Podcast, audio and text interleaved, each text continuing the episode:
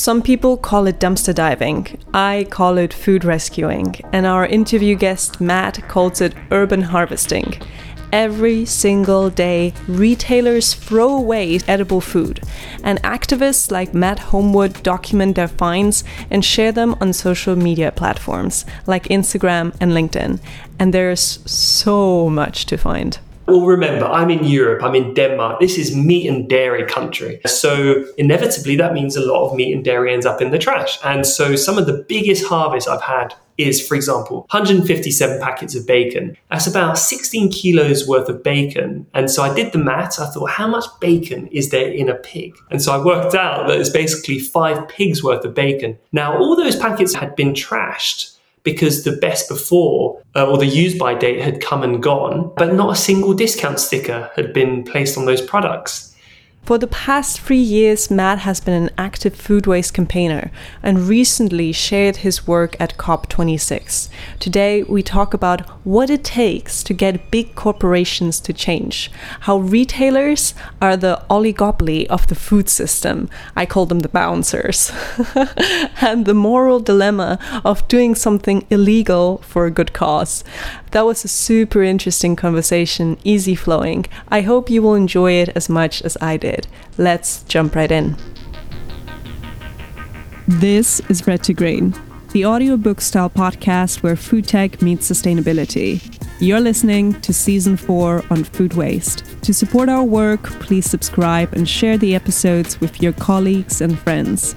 I'm your host. When did Marina you start Schmidt. getting into rescuing food yourself? So I started rescuing food officially on this Instagram social media project, which I call actually an urban harvester, late 2018. So three years now. But I actually started dumpster diving a couple years before that properly in the Danish countryside. And then I cycled from New York City to Seattle in the USA. And we as a group lived on supermarket food waste, where we rescued food from town to town to town, just living off it. And yeah, that's how I encountered the topic of food rescuing. So it's been a while now. So you pretty much had this group of friends traveling together by bike which is obviously very sustainable also and intense and just living pretty much without any expenses for a while of food that would have been thrown away otherwise which is usually still good right so that is like the common theme that a lot of the food that ends up in the dumpsters is totally edible still right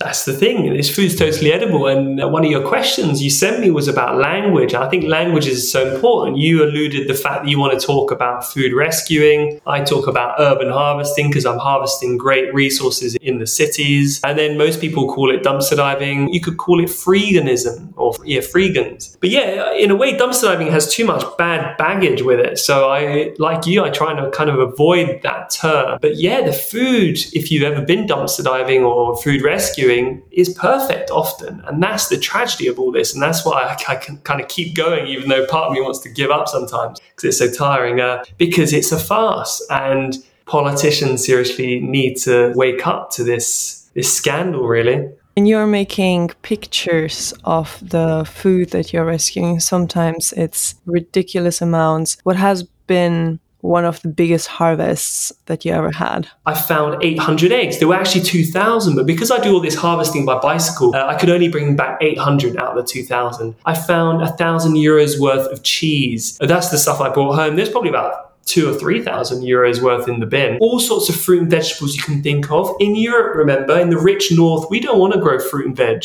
because it's not very profitable labor's expensive, and also it's cold. So that's why we grow all our food more or less in, well, fruit and vegetables down in Italy or Greece or Spain, where labor is often immigrants from North Africa or Sub Saharan Africa. Workers' rights are pretty non existent. And that means very cheap labor. And so that's where all the fruit and veg comes from in Northern Europe. So Germany and all the rest of it. We also see a lot of fruit and veg that have traveled two, 3,000 kilometers by lorry. So it's kind of crazy. You know what? When I was preparing this, this podcast, I thought, what has been the craziest thing I've found? And there's one time where I jumped the fence. And so in Denmark, it's legal to dumpster dive as long as you don't jump a fence or there's no lock. So many dumpsters are actually accessible. So it's very much legal. So sometimes I jump the fence because why not? There's not many police and, you know, white privilege, I definitely get away with that. That's important to flag. It's crucial. So you have to take photos because they go to a massive extent to hide all this stuff. So anyway, I jumped the fence. I opened the dumpster. This was January, a couple years back, and there was a dead cat in the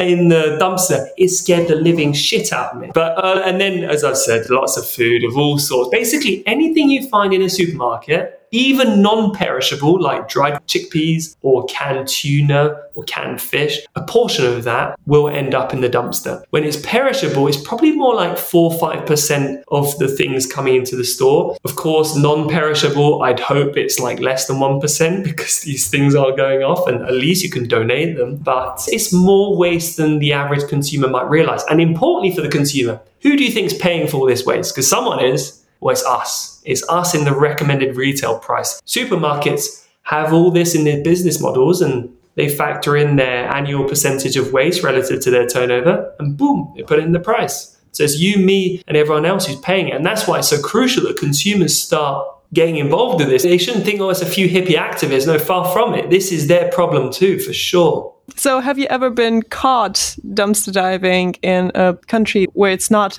legal? And what was the reaction of the police? So, in Denmark, where I've been dumpster diving for yeah almost five years now, Never, never been caught. But in the USA, when I was on that cycle with this environmentalist called Rob Greenfield and the 30 other people that joined us on that trip, there private property reigns supreme and private property covers trash in the USA. So there we definitely had multiple encounters. In a country like the USA, in a legal perspective, you are the one in the wrong. But we had a few more fiery characters in the group and we had a couple of Australians who were just incensed that the um, employees would threaten to call the police or the sheriff or whatever. And sure enough, they did multiple times in Montana, for example. We were in a bit of a hairy situation, so we cycled on quickly. And, and sure enough, the local supermarket called the cops on us and they pulled over the two Aussies, maybe 20 kilometers away from the supermarket, and they warned us or they warned them. Luckily, no arrests were made, but we definitely were a bit bit nervous after that. And in Germany, private property is also very very well respected, and that covers trash, as does in France. Most countries, basically, uh, Scandinavia, I would say, is more the unique situation where things are very much on the relaxed side of things. Most countries go to great lengths to protect all their property and very much their supermarket food waste. And so, for example, when I spoke at COP26 recently in Glasgow for that climate change conference, I didn't want that to be about me and just my work, far from it. So I reached out to all my network on Instagram, especially for dumpster divers. I got inundated by folks from Germany. Like, I mean, so much. But most of them did not want to show their face. And that's because of legal reasons. It's too risky. Yeah, I was talking to a friend of mine who used to do dumpster diving in Germany for a bit, and she's so passionate about the topic. And she could go on and on about it and talking about how she felt like a criminal doing that and how she had this internal conflict that she is doing something that she regards to be important and useful. And she also is donating the food that she finds to local communities or people she knows need it or homeless people on the street. So there are these strong environmental and social causes that drive her to do it. And at the same time, while she's doing that, she is feeling like a criminal. And it's like two different worldviews clashing against each other in the act of rescuing food from a dumpster. When she told me that, I was like, oh my, this is so, so wrong in a way that private property, I mean, there's a value in private property, but then there's also a value in respecting the resources we have and trying to use the resources respectfully, meaning trying to do our best to put them to use in any way instead of just throwing them. Completely. And I really feel for your friend. I mean, throughout history, right, it's been constant power struggle after power struggle. And clearly, in the food system, especially today, with the UN expects what something silly like 70 or 80% of people by 2050 living in cities. I don't recommend that. And I think it's a bad bad way for society to live with all us huddled up in urban areas. The problem with that is that it means that there are billions of consumers who are urban who have basically no way of growing their own food. You've got millions of farmers, but then you've got a handful of companies who control the entire retail sector. And what does that mean? In economics, that's not my background. It's taken me a while to get up to speed with economics, but basically, this is an oligopoly. You've got a few companies that dictate the whole retail sector. And what that means is that they can put farmers over a barrel, as we say in English, and drive prices down constantly because who else is the farmer going to sell to? And then on the other side, they can jack up prices to make ever more profits because consumers don't have many other options to shop around, right? And they're all part of these networks and it's a major issue. Essentially, what we're seeing is food hoarding and they're making a massive bottleneck. Capitalism, for better or worse, has been extremely effective at producing colossal amounts of food. But on the farms, we're seeing 40% of food waste. Some academics have, have, thought, let's call it food loss, which is nonsensical. We can talk about that later because definitions are important. But 40% of food is not making it to shops. Now, of course, if you restrict the supply, but the demand stays high, then of course prices will go up, right? So by restricting the supply of food, it's only the consumer that loses out and the farmer, of course, because then they've got to find a solution to do with all that extra carrots or potatoes they have. And then they feed it to livestock, which is not the most efficient way because livestock only convert a portion of the energy they're fed because they need to heat themselves and move and live. So my point with that is we're, we're living in an oligopoly and that power struggle is extremely concerning because food waste is just one factor, one symptom of that economic system. Interesting. Yeah, we had the topic of food waste and food loss throughout the season. I've mostly just referred to it as food waste. One of the reasons is that I've come across more of, yeah, let's say an argument on a language level, saying that, well, if you talk about food loss, it sort of seems like this is something inevitable. Like, sort of like, ah, oh, it's just, you know, it's just lost food. We didn't waste it. We didn't actively do something to contribute to that. It's just lost because of external circumstances. Is that one of the reasons why you think this is nonsensical? As you say, language is crucial. And basically, what I found out through various people's works is that the United Nations and an organization in Britain called WRAP, what they're called Waste and Resources and Action Program or something, the mistake they have made with food waste is that they've split up food waste into food loss and food waste. Basically, food loss is from the farm all the way to the retailer, but excluding the retailer. And then food waste is the rest. This is a rigged accounting system. The issue with that accounting system of the food loss and food waste is that if you think about it, as we said, the supermarket is by far the most powerful actor in the food supply chain. So when, for example, a supermarket company cancels their last minute order of tomatoes, for example, because sales have been poor, well, what the hell is that tomato farmer meant to do? But in this accounting system, that person bears all the food waste or food loss, as we said. So the system is inevitably rigged to put all of the food waste issue on the consumer because a lot of the food waste actually caused by supermarkets upstream from their stores is placed on food manufacturers or farmers. And so this is why if you do a quick Google of who is responsible for food waste, it's always the same thing. The consumer wastes the most food. Uh, and you go on a supermarket website, it's always, yes, we waste a little bit of food but actually you, the consumer, waste the most. So we're going to help you reduce food waste. It's completely ridiculous. And the issue of the food loss is interesting. It's a fascinating study that I recommend folks to read, and that was made by a company called Anthesis, commissioned by the WWF and Tesco, ironically. Came out this summer, and before the study, we thought there was about 1.3 trillion kilos of food waste, and that's food loss and food waste a year. But they did a lot of research into what's happening on the farm because there's a lot of uncertainties with what's happening on the farm. And their research suggests there's 1.2 trillion kilos of food waste happening on farms. They actually just use food waste, like you and I, they've had enough of this whole food loss nonsense. So 1.2 trillion, in addition to 1.3, that's a 90% increase just overnight, like that. So it goes to show basically we don't have a clue what's going on. And then there was a little chapter in that study which talked about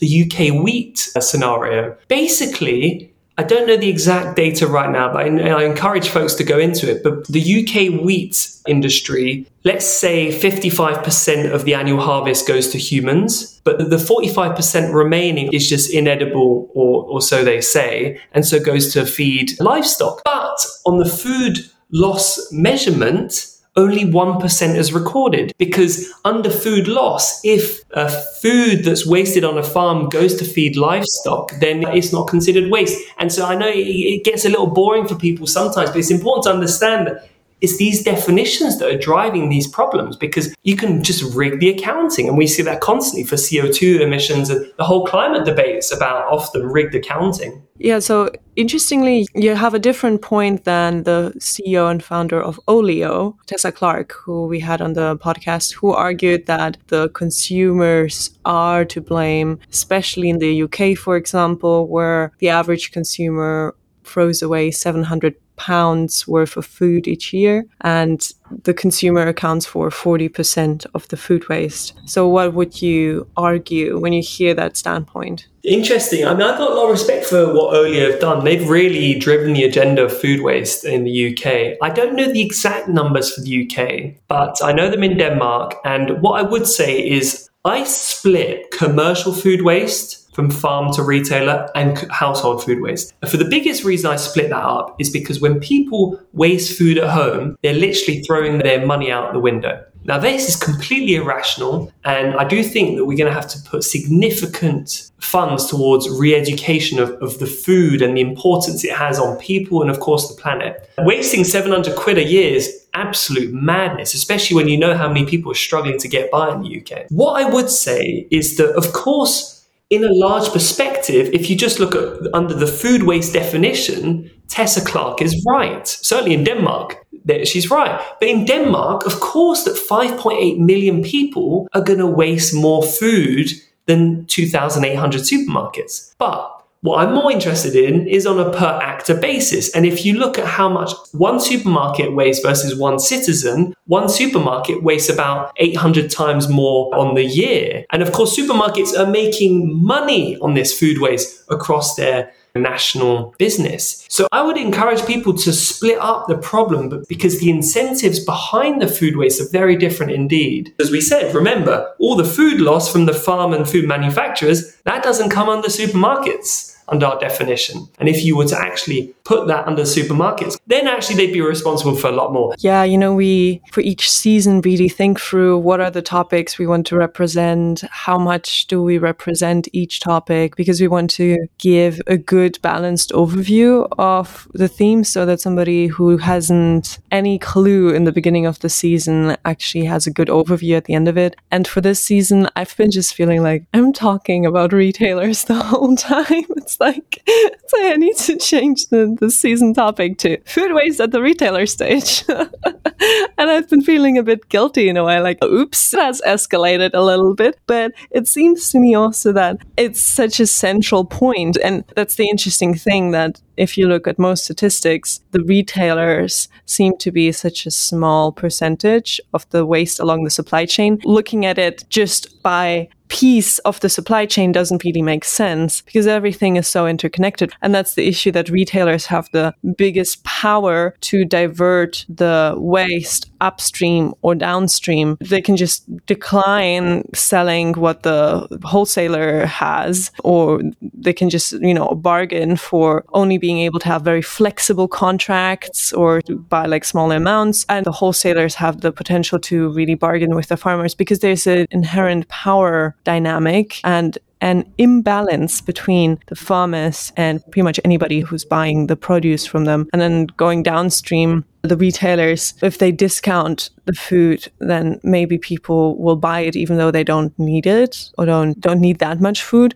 Although I have to say on that, well, what's the solution then? Should we focus mostly on the consumers? Should we focus more on the retailers? I guess it needs to go in both directions. But what's the strategy that you feel is most viable? Yeah, I mean, it's complex, as you say. I think consumers, as we've said, way more education. Today, food's so cheap and we're so disconnected to food and the land and nature, we don't think about it. It's like I go to these hotels sometimes because for work, unfortunately, I don't have an option, but there's these massive buffets, massive amounts of food, and you're thinking, my God, how much of this is going to be trashed in 30 minutes? Probably a huge amount. And so that's the consumer, really education. And, to be fair, I think the supermarket is the problem. I wrote a thesis, and this is how I got into the problem properly. I wrote a thesis called Transitioning the Food System for the Anthropocene. I should have called it Capital, uh, Capital, uh, Capitalocene. I don't know how to pronounce that. But anyway, capitalism. this is the era of capitalism. It's not the era of mankind. We've been here a lot longer. And basically, supermarkets, in a way, are the problem. They can cause that food waste and loss at both ends. I think the supermarket markets do need to be disrupted. We've got all this internet technology. In a way, we consumers can actually purchase a lot of food straight from the farms and have a more demand driven food system as opposed to supply driven, which is what it is more or less at the moment. But in the short term, the supermarkets are here. If you think about your friends and family, how many actually go to a farm to pick up their food, right? Probably very few. Uh, certainly for me, very few. And that's because supermarkets are a bit more affordable at the moment for various reasons and they are efficient. And what we need to make them is more efficient. So there are various technological solutions out there. But what I've seen is that I work for a company now, Throw No More, which basically, you know, all those yellow products in stores that with that, that discount of 20, 30, 50%, it basically just digitalizes those food labels. So you could be chilling in your lounge, wherever you are, and uh, you could assess and see what's available at your local supermarkets on offer. So then you could go and actually plan your shopping around those foods that are about to go off. So you'd be getting a good deal. And of course, you'd be reducing that store's food waste. So it's kind of a win win. But supermarkets are very reluctant because there's a small fee to pay a month for that service. And in their business model, it's not worth it. And so often they just turn us down, unfortunately. And that goes back to that systemic problem, right? Wasting at the moment is so cheap that it's not worth it to solve that 1 to 5% of turnover, really, because they don't need to. And so they just continue with business as usual, and, and progress is very, very slow at supermarkets. Yeah, that's a really good point. And then coming back to the topic of nomenclature, you can say, or just what words we use. Yeah, the dumpster diving, it seems like even the picture that I have in my head when I see that, it's like dark and dirty and somebody sticking their head and their upper body into dumpster with their legs up in the air, wiggling, grabbing for something deep down in this dirty dumpster.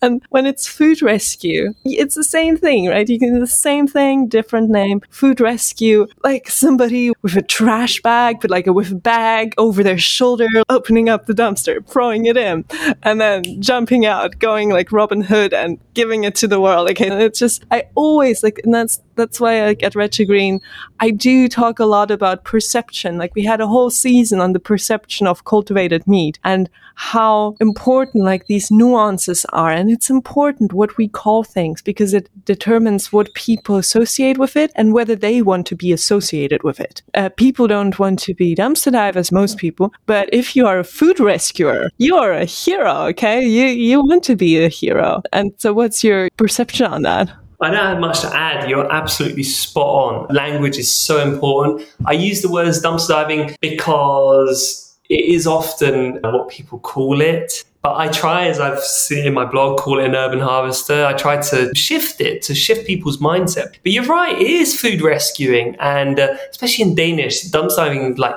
skala and just even the word skala like i'm not even danish and my danish is crap but it just there's so much baggage with that word and yeah so words are important i suppose one thing with social media unfortunately so for example when i post positive things those posts get no no traction almost no comments no likes. You put a photo, of, I went dumpster diving in central Copenhagen, the world's most sustainable city boom, all the likes come in. And I think it's a shame. Social media really, more negative or more angry content, it does better. And that's obviously so well documented on Facebook and the rise of Trump and all this stuff. It's a pity. It's a pity. And so, not that I always try and feed the algorithm far from it, but if you use the words dumpster in capital letters, it grabs attention, especially on a kind of more professional platform like LinkedIn. It's quite different to kind of the general CSR stuff they might be following, for example. And did you notice any of the um, supermarkets that you would be posting on reaching out to you, changing any of their behavior, or actually uh, maybe even telling you to stop posting that stuff?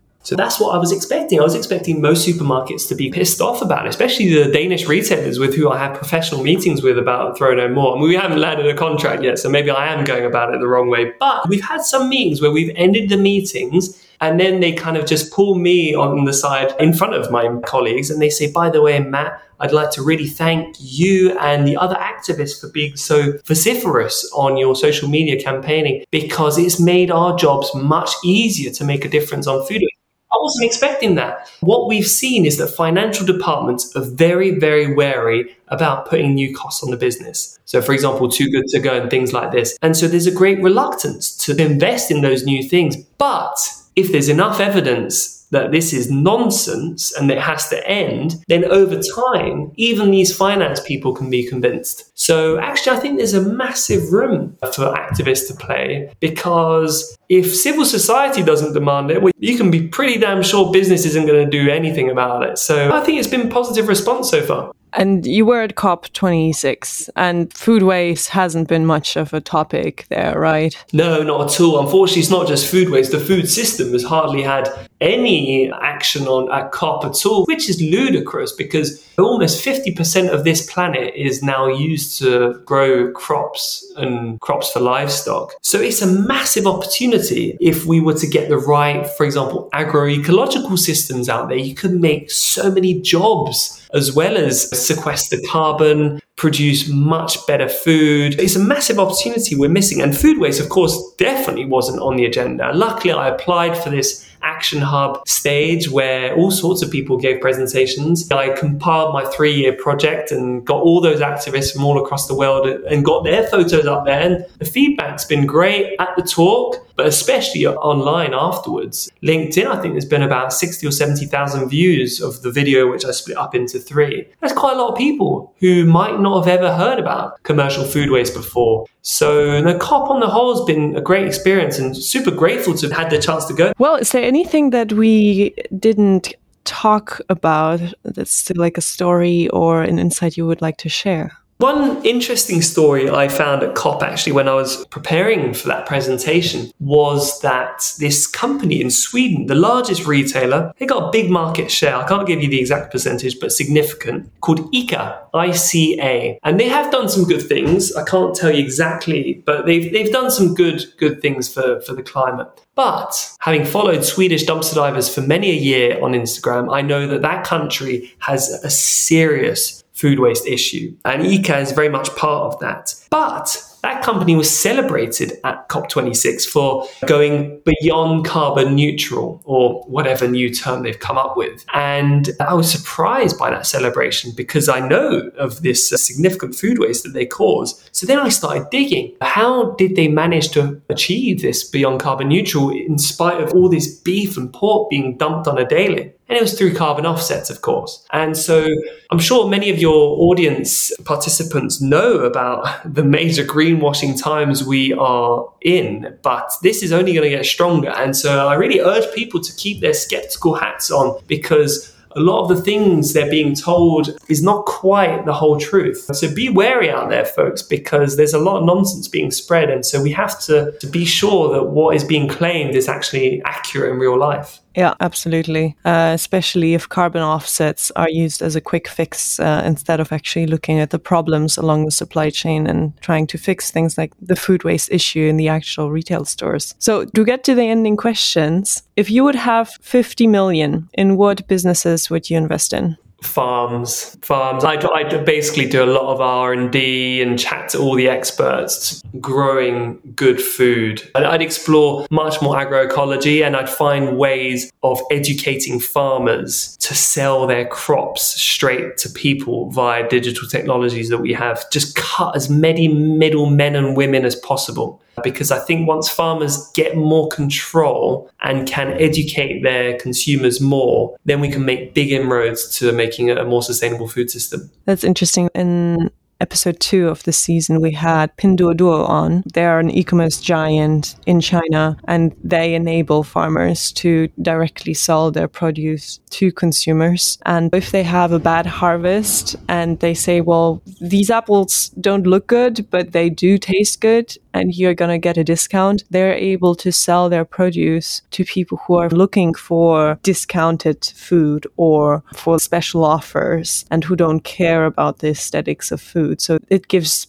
farmers much more leverage. And some of them get together in co ops or have somebody young from their village do the marketing and help them with the marketing part of it and having their own online store. And one of the main issues of this model that I was pointing out is I love the, the empowerment of farmers. That's amazing. Um, yet one downside is all the potential packaging that is necessary if you try to ship individual packages. There should ideally also be incentives to try to get most of your produce from just a few farmers, but that's something fixable. Yeah, that sounds fascinating. I need to look into that more. There's so much to do in the food system. It's exciting times, uh, but we need kind of somewhat urgency and we, we need to prioritize it more as a society. Regarding food sustainability or agriculture, what is an unusual or controversial opinion that you hold that many people would disagree with? Well, it's not controversial. If you look in environmental fields, certainly many people think, for example, vegan is the most sustainable way forward. I'm not quite sure it's that black and white. I do believe on the omnivorous diets to an extent. But for example, fishing, what's the problem today is the scale of things. If you've got 100 kilometer nets or, I forget the word, hooks to catch tuna off the Costa Rican coast, well, of course, that's going to cause disastrous impacts on the ecosystem. But much smaller vessels of fishing using